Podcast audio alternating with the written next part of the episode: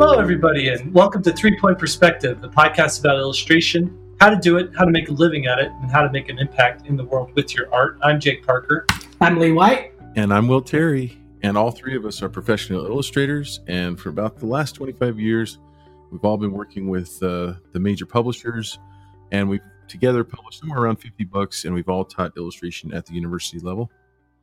Yeah. Each week, we're going to be bringing you a different theme, different stories, different topics. And uh, sometimes we're going to agree, sometimes we're going to argue.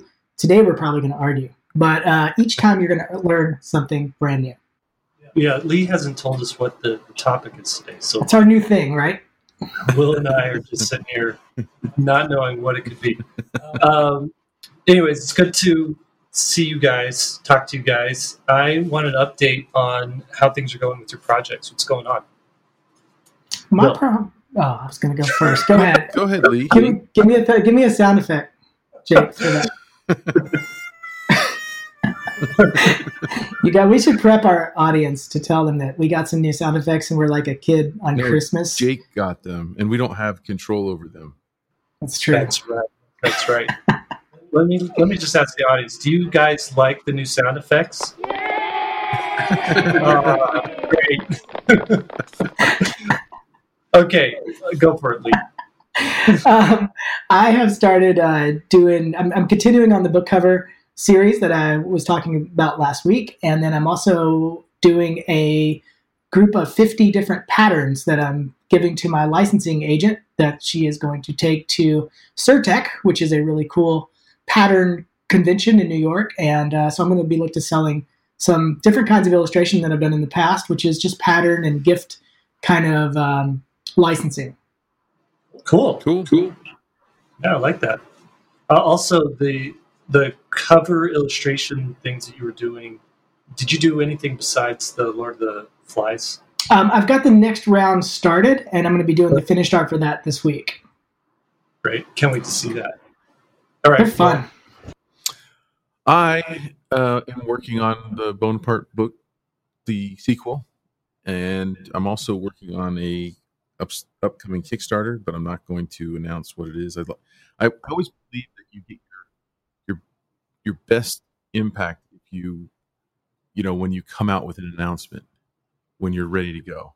I don't know. Do you guys feel that way? I think the the best practice right now for Kickstarters is to have a long lead up to it, and even to say, mark your calendars on this date. I'm launching a Kickstarter for this thing. Well, I'm going to do that, but the pre-launch is going to be sometime in January. I want Christmas to be over with. Yeah. So So, So, what, the- what month are you thinking? uh, either February or March, we'll pull the trigger. It's going to be a book, or um, now I'm going to start asking too many questions. You want to keep it keep it on the download for now? Uh, I'll tell you privately. Okay. All right. So the Kickstarter actually launches in February. Yeah. The, the pre-launch Yeah. game. You're a in brave. You're a brave man. I, I'm still exhausted from the Kickstarter I ran two years ago. I'm I'm employing people this time, so I see. So it's not just you. you know, oh man, I'm curious. Are, are me and Jake involved? I just don't know it yet. I'm slowly getting it out of you by asking a hundred questions. I'm still tired from my Kickstarter too. The ah. Skyhawk thing. Did you deliver?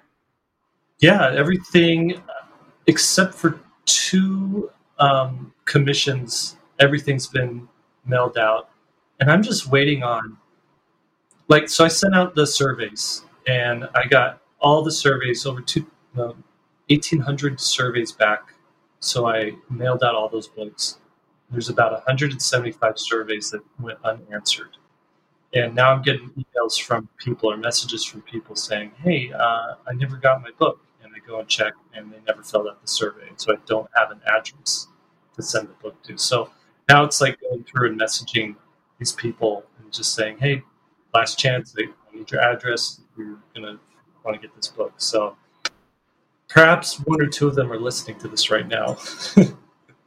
and so uh, we're working on it. We want to get you your book, that's for sure. And whatever books I have left over, which might be like 50 copies, um, I'm just going to put up in my shop them. Yeah. So I guess that's what's going on with me. do we want to talk about our sponsorship?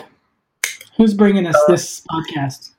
This podcast, let me see here. This podcast is being brought to us by Apple. Uh, they make computers. And, no. we didn't actually Uh, get it sponsored, but now that we threw that out there, we can bill Apple for that, I think. That's right. Oh, Right. I like how that works. You tell Lisa to send them an invoice? Invoice coming your way, Apple. No, uh, svslearn.com. That's that's the sponsor of this podcast. It's, that's what makes this podcast possible. And uh, I was thinking, actually thinking about it. We should, for people who are subscribed to SVS Learn, our subscribers, we should ask them what questions they want answered on the podcast, and maybe have that be a segment where we have one subscriber question that we answer each time. What do you guys think about that? I like that. I like it. I like it.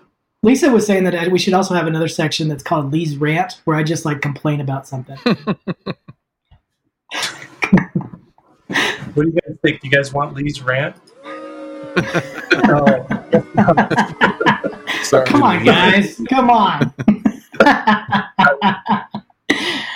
like how uh, we save our SVS meetings for the podcast. Yeah.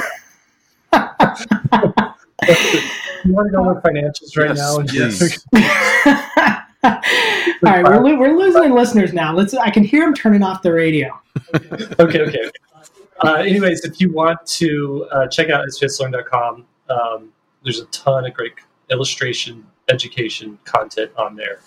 Uh, hundreds of hours, over 100 classes, so maybe two or 300 hours of, uh, of, of content on there. So check that out. Give it a look. Um, there's a there's a you can, you can do it for free for seven days. So try it out, and if after a week you decide it's not for you, then um, you can unsubscribe, no questions asked. And if not, then you can just stick with it and, and, and try it out. So that's um, that's our plug. All right, let's move on with the uh, with today's topic. I want to know what it is. All right, t- today's topic super interesting. I think maybe these guys will hate it, and I'll get a sound effect. But I'll tell you where this topic came from. So I had a meeting with the publisher last week, and we were just talking about books that I've illustrated and, and the stories that I've been getting offered, and kind of what's on my plate right now, planning for next year. And I was saying that, ta- ta- when I was talking to her, that I'm not getting the kind of stories that I like to illustrate. And then so we started talking about. She's, you know, she said a very simple question: What stories do you want to tell? And it was so good. It opened up just such an interesting conversation that I thought that would be the topic of our podcast. So it's the stories that we tell. Mm.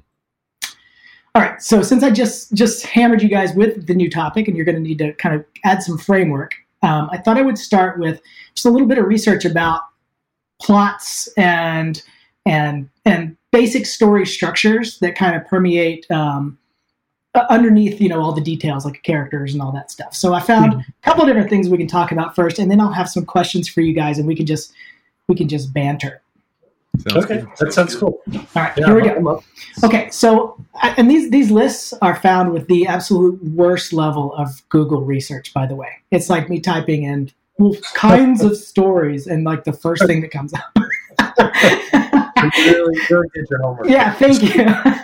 I don't think I even got to page two. All I needed was something just to kind of uh, throw something out there, just to have something to start with, and we can either agree with it or disagree.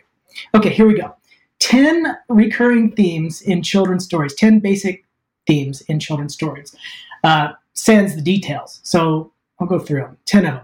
One, courage, friendship, belonging and identity, family, loss and grief, growing up, anger, suffering, jealousy, and love. So those are kind of the kind of the backstory to what they're saying like the 10 basic themes in children's book are and that most books fall along that. I thought those were a little more serious than some of the books that I've seen and I don't think all of them fall along that. So I needed to dig a little bit more so I went down to the next Google result and got Okay. seven seven basic plot points um, of storytelling. This this is I'm going to give credit here. Uh, a guy named Christopher Booker came up with these. He's got a book titled "The Seven Basic Plots." Um, his are the basic plot points are overcoming the monster or overcoming some big thing that you haven't been able to do before. Rags to riches, voyage and return, the quest. Now, I don't understand the difference between a quest and a voyage and return, but we'll get to that in a minute. Um, comedy, tragedy, and rebirth. Um, and then there was there was a couple of little definitions that went along with those.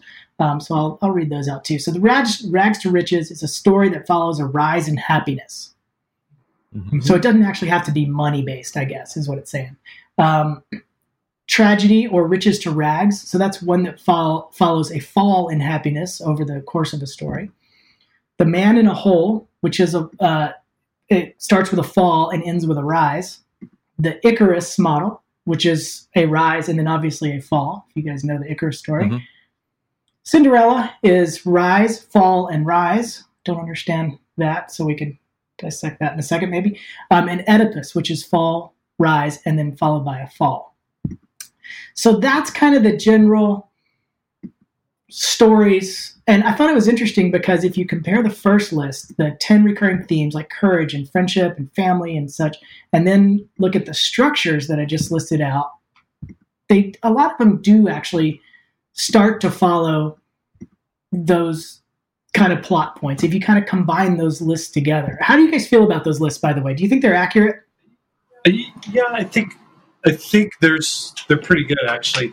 The the four different plots that that I usually can categorize things in are um, winning, escaping, stopping, or retrieving, mm. and that's usually like the mode of action that that the characters are involved in in all of them. So if you think about children's books, let's look at like let's look at you know a handful of the, the most well-known children's book. So what's the most well-known children's book? It's um, where the wild, where the wild things are, right?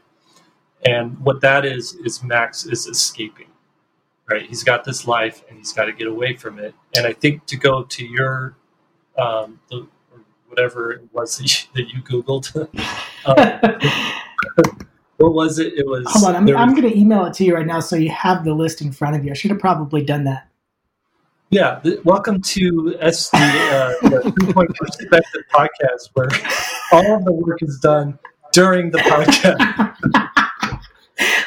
zero preparation happens before we hit record. That's uh, we're flying by the seat of our pants. That's why it's exciting. All right, I just emailed but, you that that list. But yeah, there's things like um, uh, you know the, the, not the rise and the well. There's a rise and a fall. There's um, there's a return and there's a there's a leaving and a returning, right?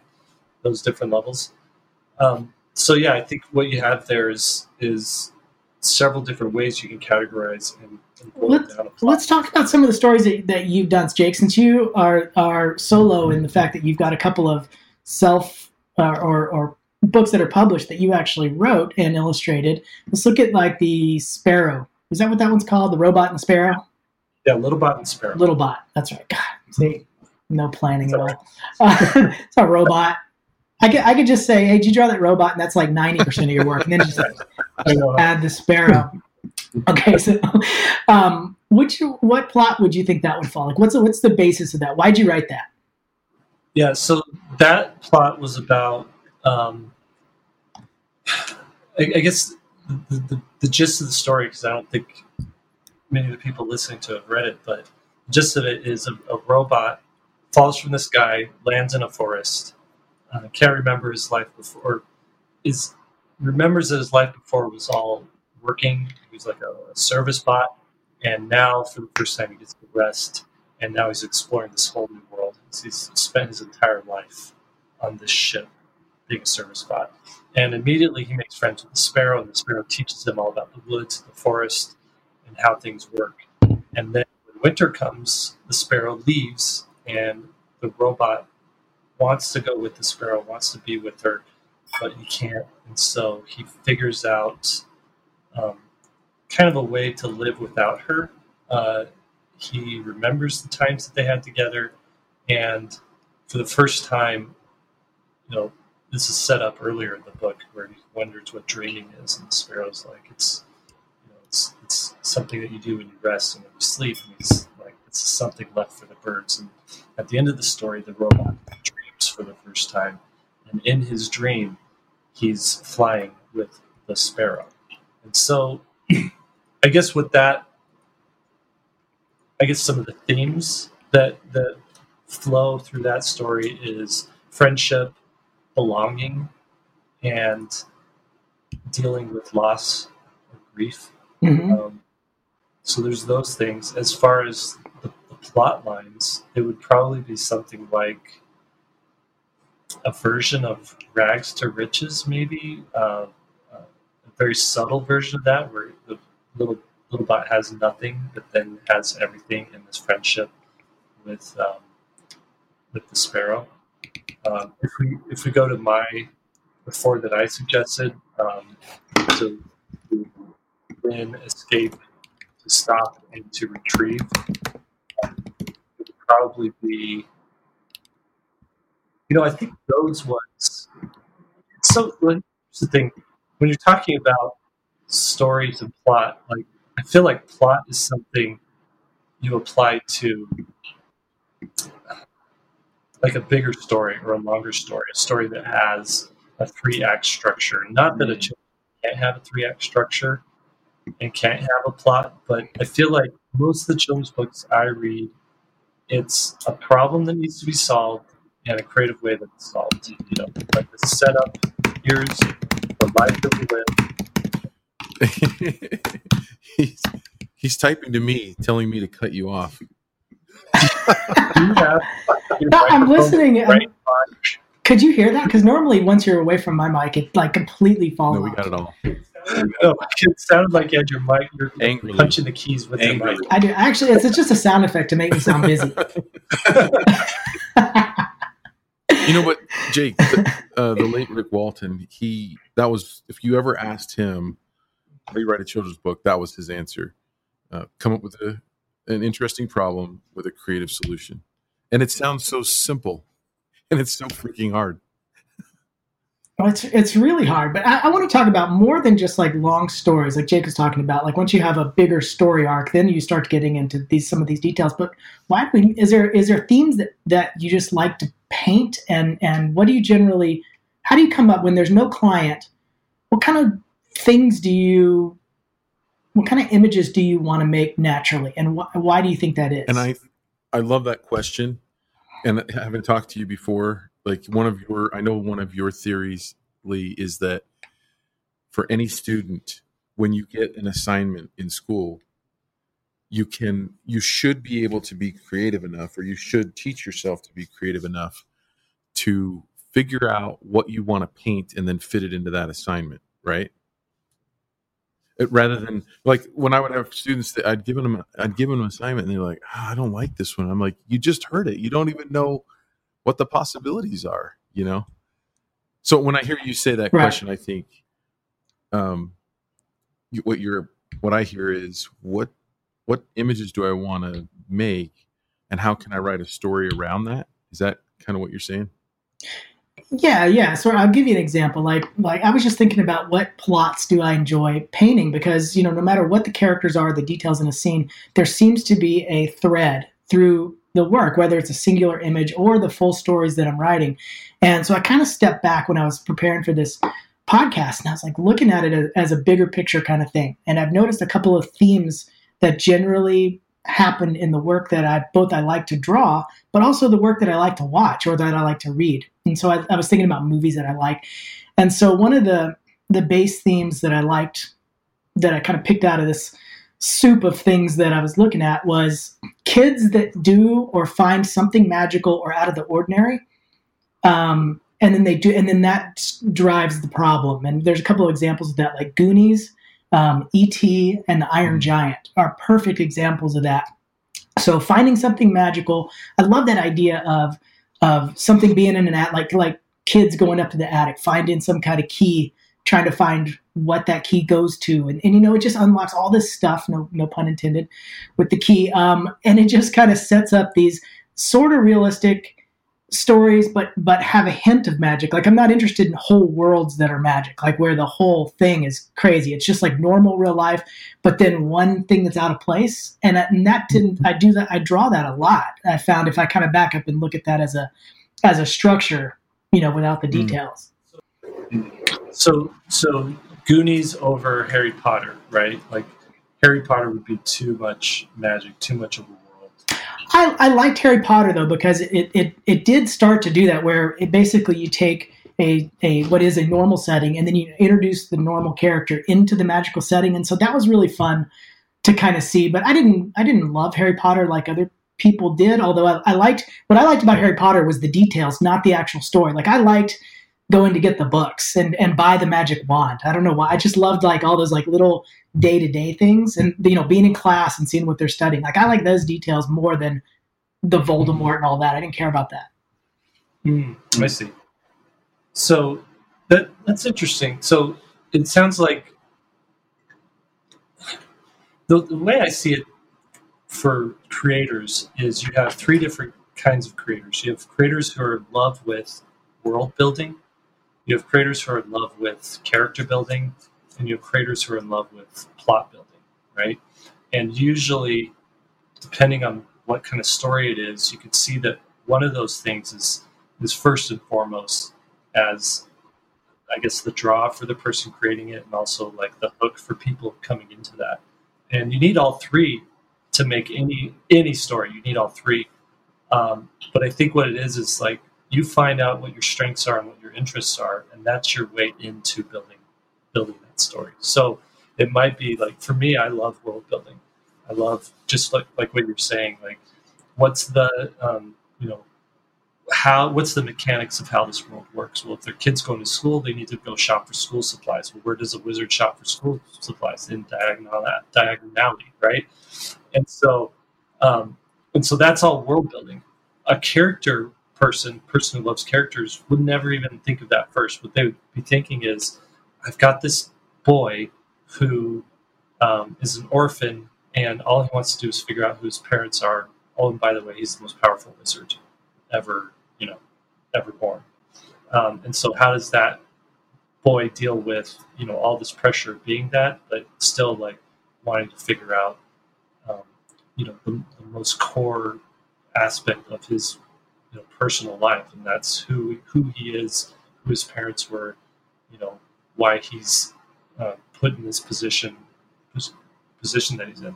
And then you have the other thing, which is plot. Okay, so maybe a person who is in love with plot and cares about plot comes into the story that way. Like they don't know who their character is per se, they don't know who the world is, but they're just thinking, I've got this um, bad guy who wants to you know, who's been banished and wants to come back and take over, you know, take over the world.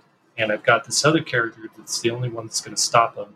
And the way that he's going to stop him, you know, or the way the bad guy's going to do it is he's going to um, uh, possess the body of someone, you know, who's unsuspecting. Nobody suspects, and they're going in and they're figuring out all that plot stuff, like how's the mystery solved, and and that's the their way into it. So I think for you as a creator, once you understand what your needs are and what your desires are, you can use that as sort of your anchor and then build off of that. So start with your plot if you're a plot person, figure out your characters, add them in there, build out that world.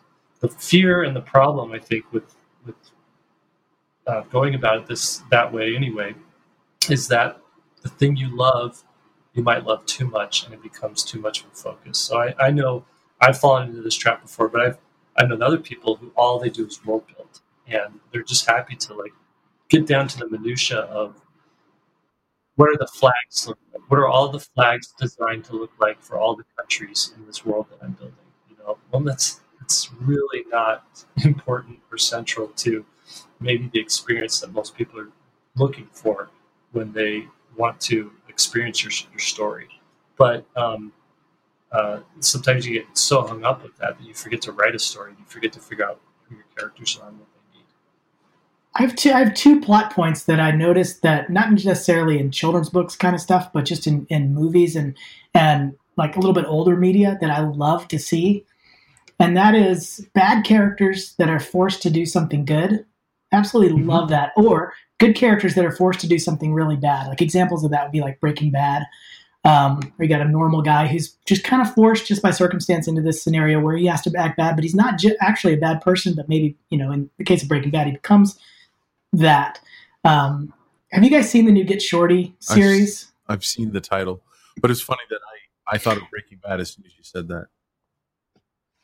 Yeah, it's it's a classic one, but it, the, the the Get Shorty one is kind of an idea that kind of a bad character that's forced to do something good. You got this guy with gangsters, and at some point he wants to break away from being a gangster and do something legitimate, but it's his nature to be bad, and so he is kind of a Jack Skellington kind of thing where he's trying to do something good, but just his nature is bad, and so he brings that to it. It's just it's just infinitely interesting writing that kind of an angle to a character versus what I can't stand in like a lot of the reason I hate superhero movies. I know this is where we might argue. I, I, don't like superheroes because they're they're too uh, the characters are all good or they're all bad. I mean, that's the one thing that I liked about the Batman series is that or, or the, the the Heath Ledger Batman is that kind of brought both into that into that realm and, and I like that so much better than a character that wants to take over right. the world. It, that's one of my main problems with fiction is when it's not believable um, it loses me. And uh, so yeah, I'm, I'm with you on the like. I I love superhero movies when they're really good, and I can't stand to be in the theater when they're not.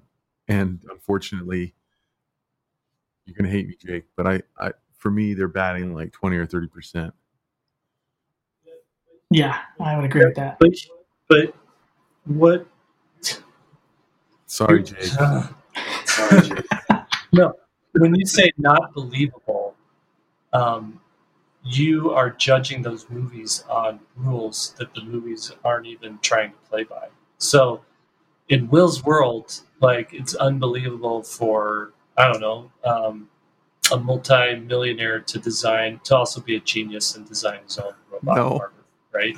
That's I know that's happening somewhere on the planet. We just haven't seen Iron Man flying around yet. What's un- that is unbelievable.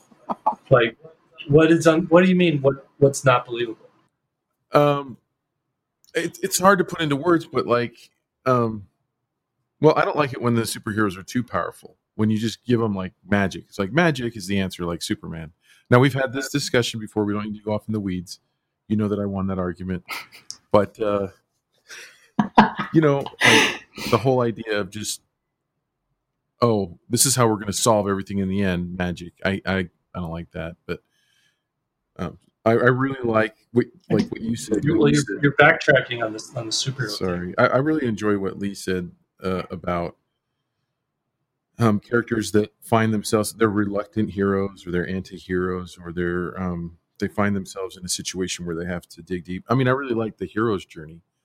Um, and so, and uh, most of those, I would say, those superhero movies kind of follow that.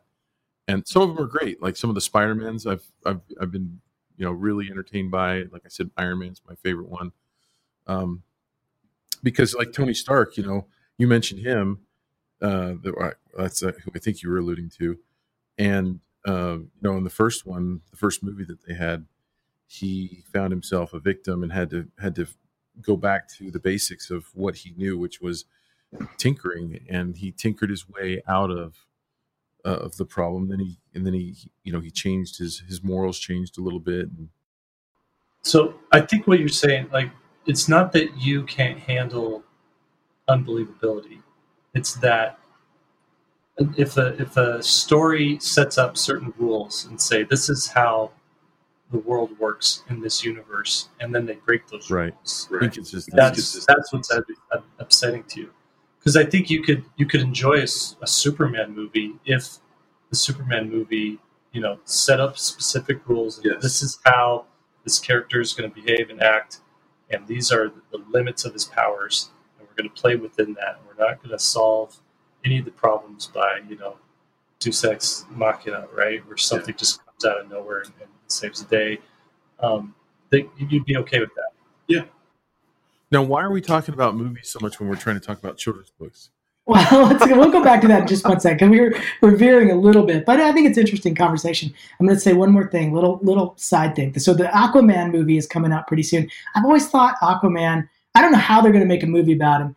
Um, he's the worst superhero in my opinion, because if you think about like 80%, let's say, I'm just making this number up, but 80% of, you know, world tragic events due to the supervillains happen outside of the water. Like every time, if they're all sitting around and something happens, or Aquaman would have to be would be forced to say, "Hey, wait, is that in the ocean?" And then when they say no, he'd be like, "All right, I'll see you guys in a couple of days."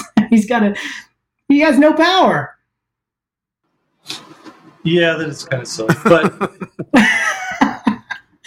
think the thing with Aquaman, what's, what's kind of cool about him is, um, I mean, the, the planet is covered what seventy percent with water. You know, the majority of the planet is water. There's more water than than um, than land, and we actually know more about the surface of the moon and the surface of Mars than we do the bottoms of our oceans. So I think there's, I think there's. This is just a defense for Aquaman. I think there's a lot you could do. There's room of, there. If there's a problem in the ocean, Aquaman is the guy. But I'm just saying, most of the time for the Super Friends, just in terms of his day to day clocking in as a superhero, he's going to be left out of the mix.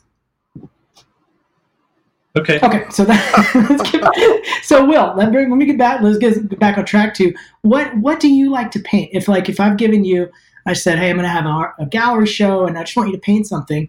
Um, what kind of stories do you generally go to? Not necessarily in full books, but just kind of what what kind of permeates the images that you make? Is there a theme? I mean, I I ask myself this question all the time because my ultimate goal is to become author illustrator. You know, the author illustrator as uh, as uh, Mark Pett said. Wow. Um, and I think I mean, some of the books that I've I've written. Well, I mean, I uh, I wrote some uh, along with Rick Walton, the the Gary's Place and Gary's Worms book, and I on that one, which which was the um, iPad app story app with animation and stuff. And on that one, I asked myself, what do I want to paint? I you know blank slate, and that was a time when I was going through uh, the the rough financial patch of 2008, where we were losing our home, and and I was going on my walks every day and asking myself these big questions of like, you know, how did I get to this low place? And know, I was really kind of in a, a low emotional state. But through that, I think when you when you go through hard things and those changes, it actually changes your art. And for me, one of the things, uh, I mean, this is exactly where Gary's place came from. I, I started thinking of all the money that my wife and I had earned over the years and that we had wasted and, and wasted on dumb things, you know, um, like, like, like just material possessions that we didn't need. And if, if I could just have all that money back again. And we, we, you know, we had, we had bought a house that was too big. We didn't need it. Um, we were, we were thinking, you know, that it might be an investment that we could make money on down the road. But we had all these rooms and I, I started thinking, and that's basically the story of Gary's place, which was, um, what if this gopher, you know, you know, we think of gophers digging holes. What if this gopher decided to dig his first hole and then he was unsatisfied, so he dug a side hole and made another room, and you know maybe he had a a, a little a little office, and then you know maybe he wanted a bathroom, and so it's you, you see this cutaway developing through the app where he's just a builder. He's just motivated, to keep going, and and have excess. And he he builds a game room, and he builds a pool room, and he builds a sauna, and he just builds all kinds of rooms. And I'm and the whole time I'm thinking of these McMansions that that we buy, um, you know, that, that became popular in the '90s. And you know why? Why do we feel like we need more and more and more and more and more? And finally uh, the climax of the book he he digs too far. He digs sideways into a little pond and and the water rushes in and ruins everything. And that was kind of my um i mean the, the analogy there was you know i'm losing my home you know and and that's where that story came from. So i th- i think to answer the question in a roundabout way i think i think you have to come up with the story first. I don't think that you can I don't think you can necessarily say, well, let me back up. I think you can I think you can get into the the genre of what you want to paint, but then you really have to dive into the story and perfect the story before you really start drawing. And I the, the reason I say that is I, I've seen a lot of illustrators, um, up and coming illustrators, and they're they're not selling their stories. You know, they've they've done all these amazing drawings, they've locked themselves into all this amazing art, and the story's not good.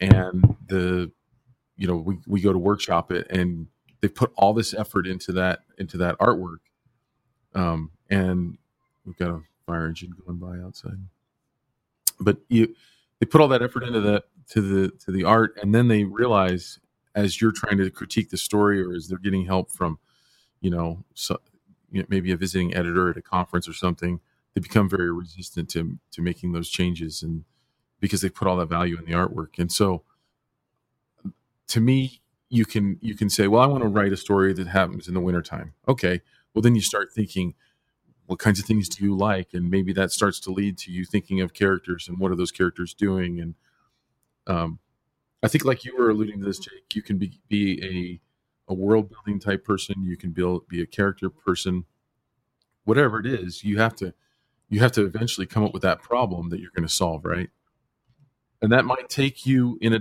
in a direction i think you have to be open to the fact that it could take you in a direction where you don't actually get to paint the thing that you set out to want to paint, don't you think? Right. You have to be in service of the story. Yeah. Yeah, it's hard to hard to do that. I mean, it's hard to find. Do you do you guys find what what part of coming up with stories and and kind of pulling them out of the haze and getting them down on paper is the hardest for you guys? Is is it coming up with the idea or is it the details of or is it the actual? For me, it's the actual words. I realize like I come up with stories a lot and fairly easily, um, and I can come up with the images fairly easily at this point too. But the actually writing the how a story starts and how a story ends is so incredibly difficult. Like I understand why they lived happily ever after yeah. is an ending because it's just so hard to end something in a satisfying way, but not in a cliche way.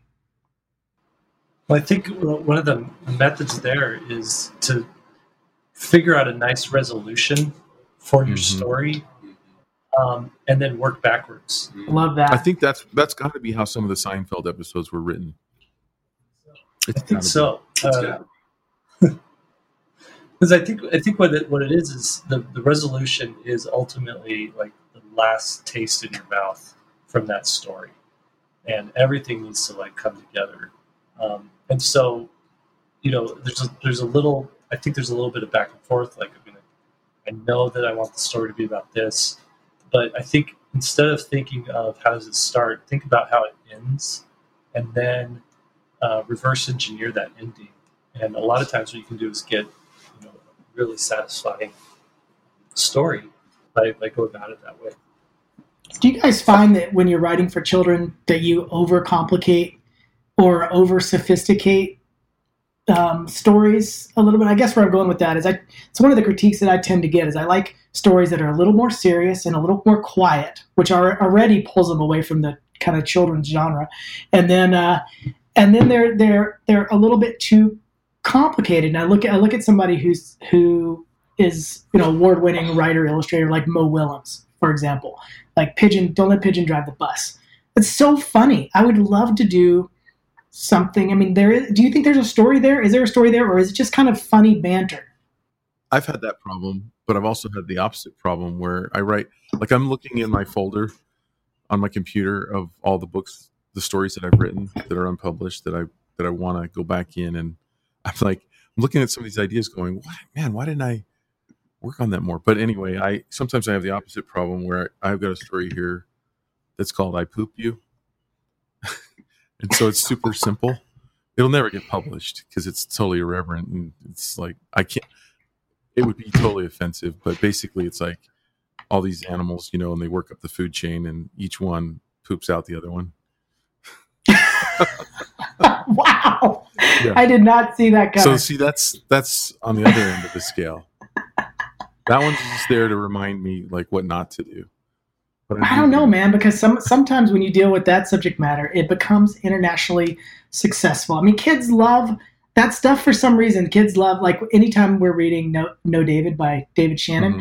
the only page that my son really laughs at is the page where he's running in his underwear yeah. like i mean there's just that kind of you know childish thing that kids love. Well, I, I think with like don't let the pigeon drive the bus and I want my hat back and you know a lot of these a lot of these children's books is you, you have to think I think the story is more along the lines of a really good joke in that a joke is simplified, it's pared down, it's something that can be told, you know, in a, in a couple paragraphs, and there's always like a good punchline at the end, right? There's a setup, there's this misdirection, and then a punchline. I think that's why a lot of these, um, you know, these funnier, uh, funnier like humor children's books kind of work is because it's a, a version of a joke. So I think that's one like avenue that you have in in trying to create a story. Is think about some of your favorite jokes. You know, I'm not talking like a knock knock joke, but story jokes. And you look at that and the, the structure there and the sparsity there, um, but where every element is absolutely necessary. Um, that's what you're getting with some of these some of these children's books. And so it may not be like a full story, but it is an experience that the children are having. Like No David, you know, it's very loosely a story, but there's this interaction, this engagement that's happening page by page by page, and then finally this resolution where um, was she, she mom gives him a hug at the end, something like that. Yeah, that, that's how it ends. Yeah, he's basically been in trouble the whole book, mm-hmm. and then that's kind of a resolution, so it doesn't look like he's just like a hated child or like a, a monster. But John, Cla- I like what you said about um, I want my hat back. I never thought about that as as being almost a, an illustrated joke, but it is in a way like like that punchline that falls on the very last page. If you change that last page, the entire book is not satisfying. Mm and that's a great ending. That means that that ending is like super solid. A little bit, I love it because it's also a little bit macabre in a, in a way. Like I love Edward Gorey, and and that ending reminds me of you know Edward Gorey esque kind of mm-hmm. storytelling. But it's so yeah. simple, and I get so jealous because I mean, on every page of that book, it's "Have you seen my hat?" you know, I mean, it's the smallest of text, and then you know, but then also when I I sometimes submit simple stories to editors like that, publishers, and I'll get back you know story questions like what's the motivation of this character to do that? And then i write in a motivation. And they're like well you know how did, how did he why does he think this? And then i write that and like it seems like my editors for some reason want that kind of overcomplication and then they say at the end it's too complicated and i need to edit it. So it's been frustrating to try to figure out how to how to navigate those waters and get me writing a simple short book that's satisfying is very very difficult to do. Hmm. Yeah, I think too. You, you can also look at like Seuss's work, and his work is a lot deeper, um, you know, than the face value, right? And so a lot of like a lot of the, um, the, the things that he was writing about, you know, his background was a political cartoonist, and I think he brought that into his Jones books as well. You, you look at something like Horton Hears a Who, where I think the commentary there was um, he was trying to defend Japan post war, saying, you know, a country is a country, no matter how small, and it should be protected and it should be allowed to, to grow and, and to thrive and prosper, right? That's what the message was there. And you also look at like Cat in the Hat is like his, you know, his message about authoritarianism and how that should be, you know, just his commentary on what that is. Yeah, oh, the Lorax too. I mean, with the environmental stuff, right. he's it's so good, exactly. and he's he's so good at weaving that stuff and make a story that's interesting and on two levels. The danger there, if you go about creating a story that way, the danger there is to become too didactic, and that's that's a note that I've I've gotten before from editors and, and things that I've ta- you know heard talking to editors is that they like having a message. They like having you know some some sort of deeper meaning to it, but it can't you can't hit a person over the head with it. It can't be like so in your face. And so Seuss is really good about letting that be um, very beneath the surface, deep beneath the surface, where uh, you get you get it, but it's not the first read. You know, it's not the first thing. quick quick story on that. Have you ever heard Rick Walton talk about, or when he was alive, uh, talk about um, the f- super famous author that he, he would he would share this uh, story at different conferences. Um, the the romance novelist. Does this ring a bell at all? So No. there was a super famous. Everyone would know this person's name, and um, in respect to him and her, I won't bring out the name, but it's a it's a name that you've seen on the bookshelves, and I mean, in the smallest of bookstores. I mean, it's it's in every everywhere. And this this woman, so she's known for writing romance novels, but she's also a grandmother, and so she wrote this manuscript. and his it was getting passed around at her publisher, who was also Rick's publisher, and so he begged and got a copy of it, swearing that he would never, you know, reveal it. And anyway, the this this author wrote a children's book about a kid running out in the road and almost getting hit by a car, and and in the middle of the book she went into, and kids should never run into the road because they could get hurt, and getting hurt would be bad, and parents would lose their kids, and it was it was not a story. It, it turned into, and you're like, oh, she, one of her grandkids ran out on the road and almost got hit by a car. And so she's trying to write this children's book that's extremely preachy and it doesn't work. You know, that's it's not a story. Even if you're a big name. So the the funny thing is the publisher published a, f- a few, you know, published technically quote unquote published it because she was such a big name and she forced it through, but it never really sold anywhere, you know. Hmm.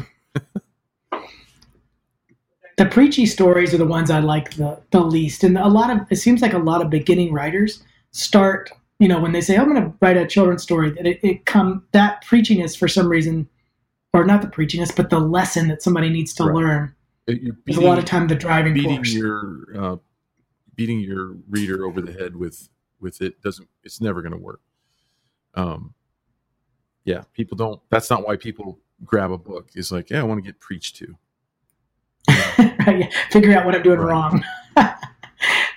and let me ask you guys this, um, unless you want to add anything to, the, to that, Jake. Do you want to? No, That's good. All right. Um, do you guys have what were your favorite books um, growing up, and and what was the poll? Like, why why would you pick whatever? Like, if I say your top three books, why are they your top three books? Why do you remember them now, so many years later? i can give you one real quick off right off the bat my mom used to read the Frances books to us do you know you know those? I think Yeah, they were yeah. gophers or something like that. Um and one in particular i don't know why it hit me. I think it's because i was fighting with my sister at the time. Like i my middle sister the i used, used to have the worst relationship with her. And in this book her the the two little gophers the brother was mean to the sister. And in the book it gave it it, it spoke from the, the girl's perspective and how she was feeling you know and it, in the story it, it it showed that she was she was actually she actually loved the brother and she was going to do something nice for him. I can't even remember what it was and and he was mean to her. Um and man it really hit me. And i to, to the point where i just remembered like i'm the bad guy. Like I, like this book has just revealed to me that i'm the bad guy and it was it was it was powerful it's been powerful through my whole life you know Wow. Yeah, that- that's and, and you actually realized that back Yeah. then that it's you. Yeah. it That's made me amazing. self-reflect and uh, and i think that's one of the the powerful things we have but again on that on that story it i don't believe that it set out to teach as powerful a lesson as it did i think it's just there was a lot of books in that series and it was uh it was just a good story. And and, and really that's that's how you can and rick walton used to talk about I, I mentioned him a lot but it's because he was such a guru and he taught uh, how to write children's books class at BYU and and um, and, and that's one of the things that he was very strong on is like you can set out like let, let's say his, his advice was if you set out to um, to to to teach a lesson that's fine You want to teach this certain lesson. However, and you mentioned this earlier, Lee, in being a slave to the story, if you have to make the right decisions to make the story good, takes you away from that lesson, you go with the story. It's almost like he would say it would be an accident to, t- to teach a good lesson. Right. You know what I mean? That's good, Jake. What do you what do you any books you remember growing up? Yeah, so this this kind of throws the, the story thing out the window, but I was a big fan of uh, Richard Scarry Mhm. and also um, Where's Waldo? Uh, just big, big page books that I could go through. And there's another book that I love that I just wore out that was just about the human body. And it was all the different pieces of the human body, all the ins and outs, and all the components, and all the things. So, like those books would just, I mean, I was, I found Where's Waldo like when I was past the age of children's books, but I still admired. I was probably ten. I still admired like the art- artistry that went to went into that, and um, and so it was always like these books that just had very the, the loosest story of that, but it was more like here's the world through the lens of this um, of these uh, you know this this author, this illustrator, and especially with like Richard Scarry, just showing all the different cars that the You know what's you know what's super interesting about that to me that you say that is that I pulled up his uh, you know Richard Scarry's uh, cars, trucks, and things that go book, Mhm. and it, it looks like a early template for the poster you just did for Inktober. Oh right. I mean, it's so funny. It's almost the exact same world, just you know your version of it. You know, hmm Yeah. it's just you don't. Your the leaf doesn't fall far from the tree. Is that how it goes? Or Yeah. the fruit fruit apple. fruit doesn't get eaten by the right animal.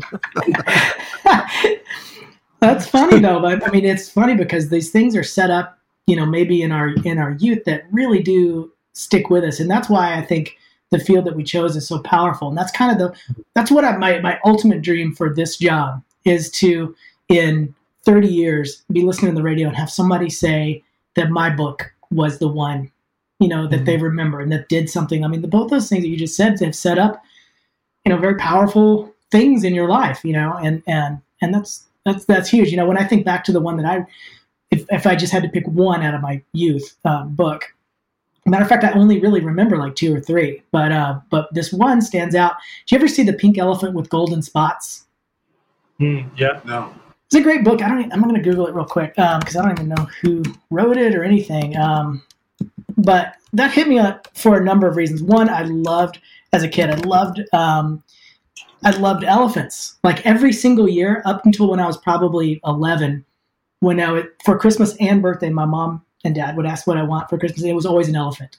And then I was always dejected because I couldn't. And I don't mean a stuffed elephant or a toy. I wanted the real thing. Um, and it was it was consistent through my whole life. And so pretty soon, finally, they gave me a stuffed animal that was like six feet tall. That was a elephant, and I was just in heaven. But it still wasn't a real one. Um, let's see, I'm clicking on it now. So I loved elephants anyway. Um, who wrote this? Yeah, thing? I haven't I haven't seen this before. It's it's a it's a big golden book, um, but it actually doesn't have the writer on. That's because they had horrible the co- contracts. it's true. It's work for hire. Um, but it's funny because I'm looking at the cover now. I haven't seen it in years. Uh, and there's these two keys. There's these kids playing on this pink elephant golden spots, and there's these keys over in the corner.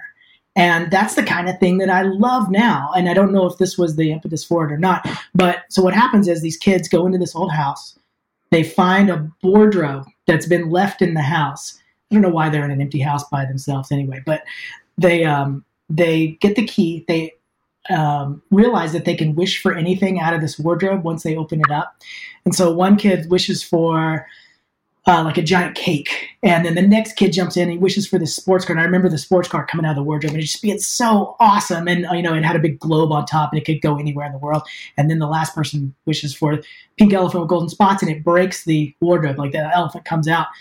And they don't know what to do with it. It's it's, it's kind of an, you know a couple of interesting little plot points in the story about what they're going to do with this elephant now that they have him. but they end up giving him to a zoo, and at first he's super embarrassed, so they paint him. The, they don't even want him because he's so weird, and so they paint him gray, and uh, everything's working out okay. He starts to make friends with the other elephants, and then it finally it rains, and all the gray washes off, and the pink spots come out, and he, they all laugh at him. But then all of a sudden, all the crowds at the zoo want to see the pink elephant with golden spots. So all the other elephants try to paint themselves with paisleys and plaids and all this stuff. It's a great images in the book where they're all painted up and they're, uh, you know, trying to trying to match his popularity and his uniqueness. But then it rains again, and and their paint, you know, comes off. At the end, everybody just kind of the I guess the the lesson behind it is that you know you're what makes you unique can um, can make you great is a, is a great thing because it separates you in some way. Um, but they also all lear- learn to live together. But like you were saying, it's not a heavy handed lesson. It's one that serves the story. Um, and it was just so good. It had everything I like. It had a magic element. It had an elephant in it. Um, and then it was, and then just really interesting visuals. And I, I still remember that one to this day. I mean, it's like I, it's, I cherish that that book, and there's no other book that comes close. You know, and I look at the stories I'm writing, and they're similar to that. And so I don't know, you know, how deep this stuff influences us, but I think it's pretty really, deep. I think it. I think these things stay with you for the rest of your life. I, I mean, I I could think of another one right now. Is the I wish I had duck feet, and it's which is a Dr. Seuss. You guys have seen that one, right? I don't know oh, that really? one. No, I got to look it up. Um, Lee, this is like the reason that I I'm who I am, and, and you don't know this book. Everything about me. I wish that I book. okay, here we go. I'm, I'm looking it okay, up. Let me tell you why this one had such an impact on me. It's because every kid, like when you go and do a school visit, right? You guys have all done elementary school visits with your illustration, right? Lee? No. You haven't? I'm terrified really? of an elementary school. This is a, this is a podcast episode all on its own. Let's just move on. I can't open what you gotta do? You gotta do um, your entrance needs to just be a belly slide. You just come out and do a belly slide. I would do that. I love that. Sounds fun.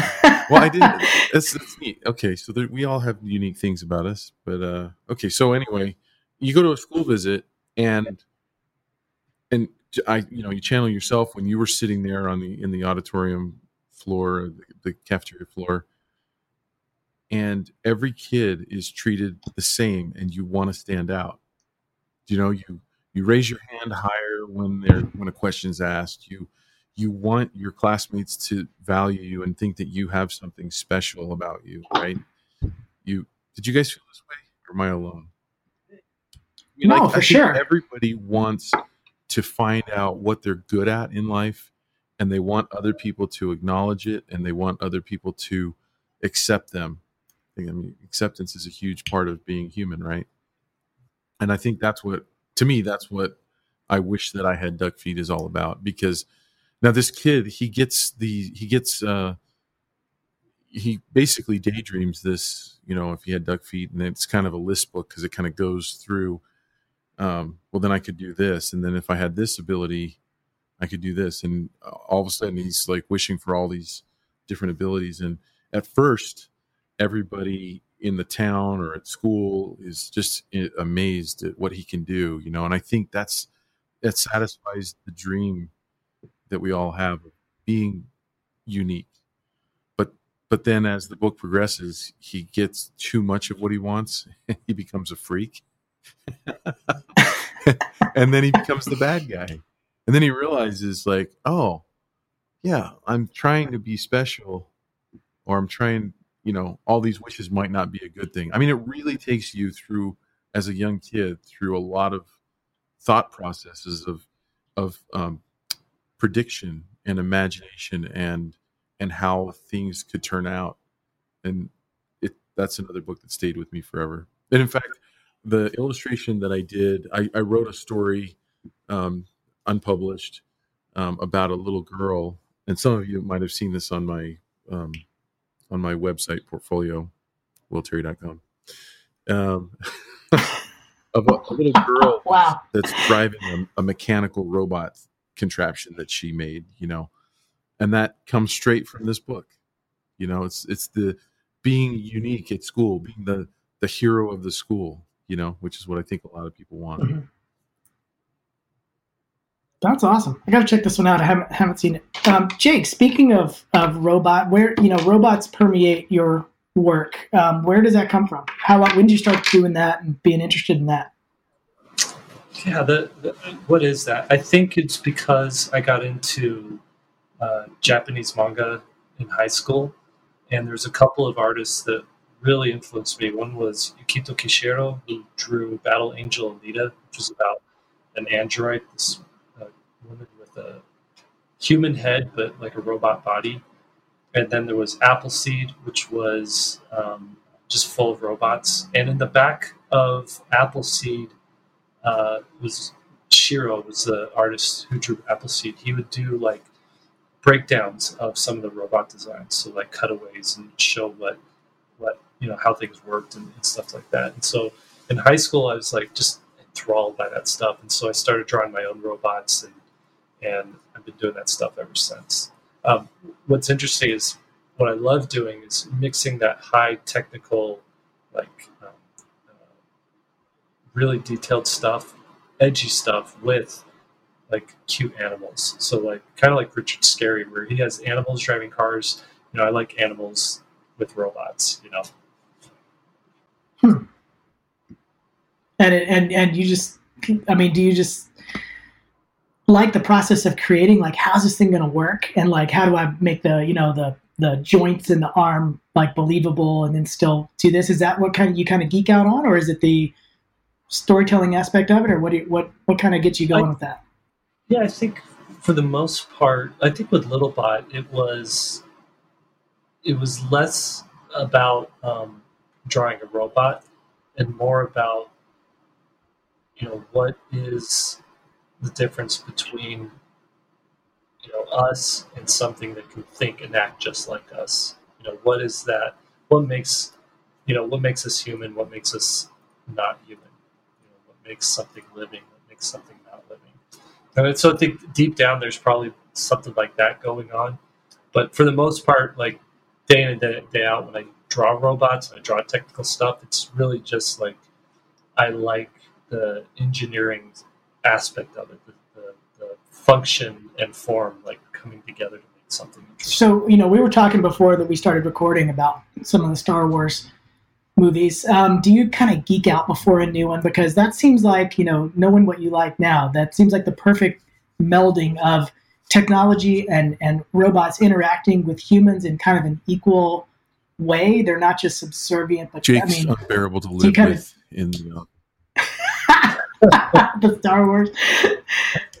No, I, that's a that's a huge aspect of Star Wars that I like is is the world is so rich and so built out of that universe. I mean, I don't know of any other movie franchise that has like cross section books. Right, You know. that's true. You see those incredible cross sections for Star Wars. Um, so I get all those books. I get the like the visual dictionary books, and I like to read like the background info of all the background characters and, and stuff like that. that. I love that stuff.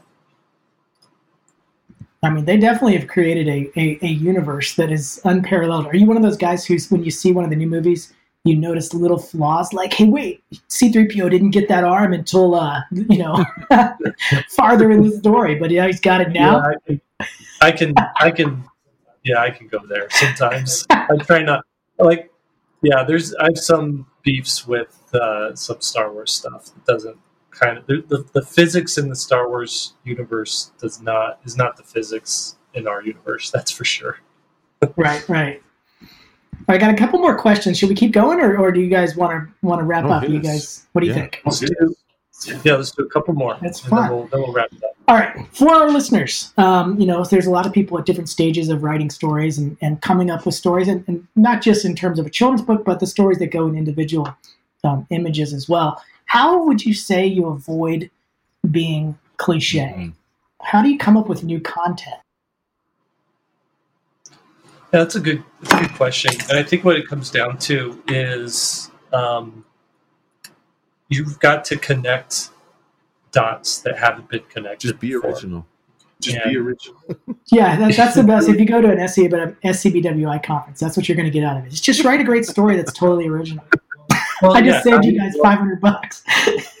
but the, the question is how do you be original and, and and i think what it is is you look at anything that's really unique and original there's an element of the familiar to it but then there's an element of the unexpected as well and so um, and so there's things that you could do as a creator to i guess give you an upper hand there and that is have and go back to the thing I always talk about, and that's the creative bank account. Having a full creative bank account, having experiences and being cognitive and like receptive to the experiences that you're having and the things that you are learning about and, and, and like understanding that that you're absorbing all those and you're like organizing it in your head or, or however you do organize things and thinking how do these things connect and where are some unlikely connections that that seem to fit together and where are things that that you know I can take something familiar and then turn it upside down and have it be new. So I think that's like the approach. That's good. That's good. I'd like to add to that. Um, and one of the big things that I push my students to now, and I, I try to push myself to as well, and that is notice the things around you. Not just like when I see somebody, you know, every year you go to, uh, like I said, an SCBWI conference or something like that, new writers, you know, they always have like the monster under the bed story. I never ever want to see a monster under the bed story again because they're so, it's so cliche at this point in this genre that it tells me that you're not looking at your own life and you're not looking at what's happening around you. And there's so much interesting things that happen in your own life that are going to be unique to you because that's the stuff that that you know you're experiencing every day. And one an example of that was I lived in Portland for a long time and I got sick of the rain. I mean that was at first I didn't mind it, but the rain just kept coming and coming and coming, coming. One year it didn't stop raining for like 30 days straight. And I was talking to, to my wife about it, and I was like, God, what if it never stops raining? What if this is just our new normal? And so that kind of started me down the road of thinking, like, okay, what if it didn't stop raining? And so I came up with this story about how this town that gets seasonal rains, um, you know, one year the rains don't stop, and pretty soon the water comes up and up and up and up and up, and the whole town's going to flood. And this girl uh, who lives there is, you know, she, they're having to climb up the different levels of her house. So I'm thinking of fun illustration kind of possibilities, but she's got to go do something. Somebody has to do something. And so she leaves, she builds this box and she goes in search of the sun. She's going to capture that sun in the box and bring it back. And that became my premise for the story. And, and, and I don't know, you know, whether you like that or not, it just came out of something that was so specific to what I was going through and what I was thinking about. And I haven't seen that story done in any Mhm. other way. So, you know, I mean, I think that's the way you start to come up with originality is is find the problems that you are going through specifically and then solve them in a in an interesting way. I mean, that's my Gary's Worms, Gary's Place series. Was you know the story I told earlier, where you know we were going through the rough times. I agree with you, but we are also supposed to disagree on this podcast. Okay, let's do it. No, you could you could also if you're if you're fat you know if you're stuck on the idea of doing a monster under the bed story, um, then you you need to do something completely unexpected where you know the kid is and it's, this has probably been done, but basically where the kid is scaring the monster under the bed, you know something to where it's you know or trying to capture the monster under the bed or who knows. But I'm just saying the cards are stacked They against totally you are. already with that you, one. You know what's funny? This question will come up at conferences where you have you know editors from New York, and this, this question is asked to them. Well, you know, I'm writing this story. And I, I feel like there's a lot of them done. Like for a while, there were a lot of uh, stories written to pander to uh, librarians. So it was like all these stories were happening in the library, and editors would, would get up and and or maybe there'd be a panel and and they would they'd start laughing at all these stories that are being written and like yeah we're just throwing these stories away because there's too many of them and then an editor would always go but if you tell a really creative one that is you know a really interesting take on it it could still get published. So but i think what you're saying is why um why try to limit yourself to where you're probably not going to get published whereas you could you could probably give yourself better odds by doing something a little more unique to you Yeah, it's funny when you start noticing the little little idiosyncrasies in your own life and the people around you and the characters and stuff. I mean, you know, you're talking about Seinfeld earlier. You know, George was based on a real character, and and Kramer was based on a real character, and and you know, so these are they're not pulling these out of thin air, and that's why you know those characters are so identifiable and they're so fun to to Yeah. watch. I think they're rich. You know, Cool. Was there anything anything else? I think that's it. Let's um, let's go ahead and take us out, Well, this Jake. was good, Lee. Thanks for doing this. That's That's- good, good topic. That was fun. Yeah, a lot of lot of stuff to discuss. Um, yeah. Well, thanks for joining us, everybody. Uh, so this is Three Point Perspective, and it's made possible by svslearn.com, as we mentioned earlier, and uh, that's where becoming a great illustrator starts. Do go there and check out some of the classes. Uh, your hosts have been Will Terry from willterry.com, and his uh, Instagram account is at Will Terry Art. Uh, we also have Lee White, who uh, this was the, the who was leading the roundtable for this discussion today. Uh, LeeWhiteIllustration.com is his website, and check out his work on Instagram at LeeWhiteIllo. And I'm Jake Parker from MrJakeParker.com. My Instagram account is at Jake Parker. Uh, podcast is edited by Alex Sugg. You can find his work at alexsugg.com. Show notes by Tanner Garlic. Uh, find him at tannergarlicart.com. If you like this episode, uh, please share it around. You can subscribe to this, uh, this podcast on iTunes. And if you do that there, please leave us a review. Uh, please leave a review for us. I don't know how the English goes for that. but, uh, anyways, uh, we'd love to hear what you think. And we're also posting um, the show notes and and uh, discussion for this topic on the svslearn.com forums. The forums are completely free to join. Become a member of the forums and participate there. And you can um, chime in on this episode if you have any thoughts about um, this the uh, storytelling in general. Uh, we'd love to hear love to hear what you think about that. So let us know your thoughts. And thank you, everybody, and we'll see you next episode. Bye.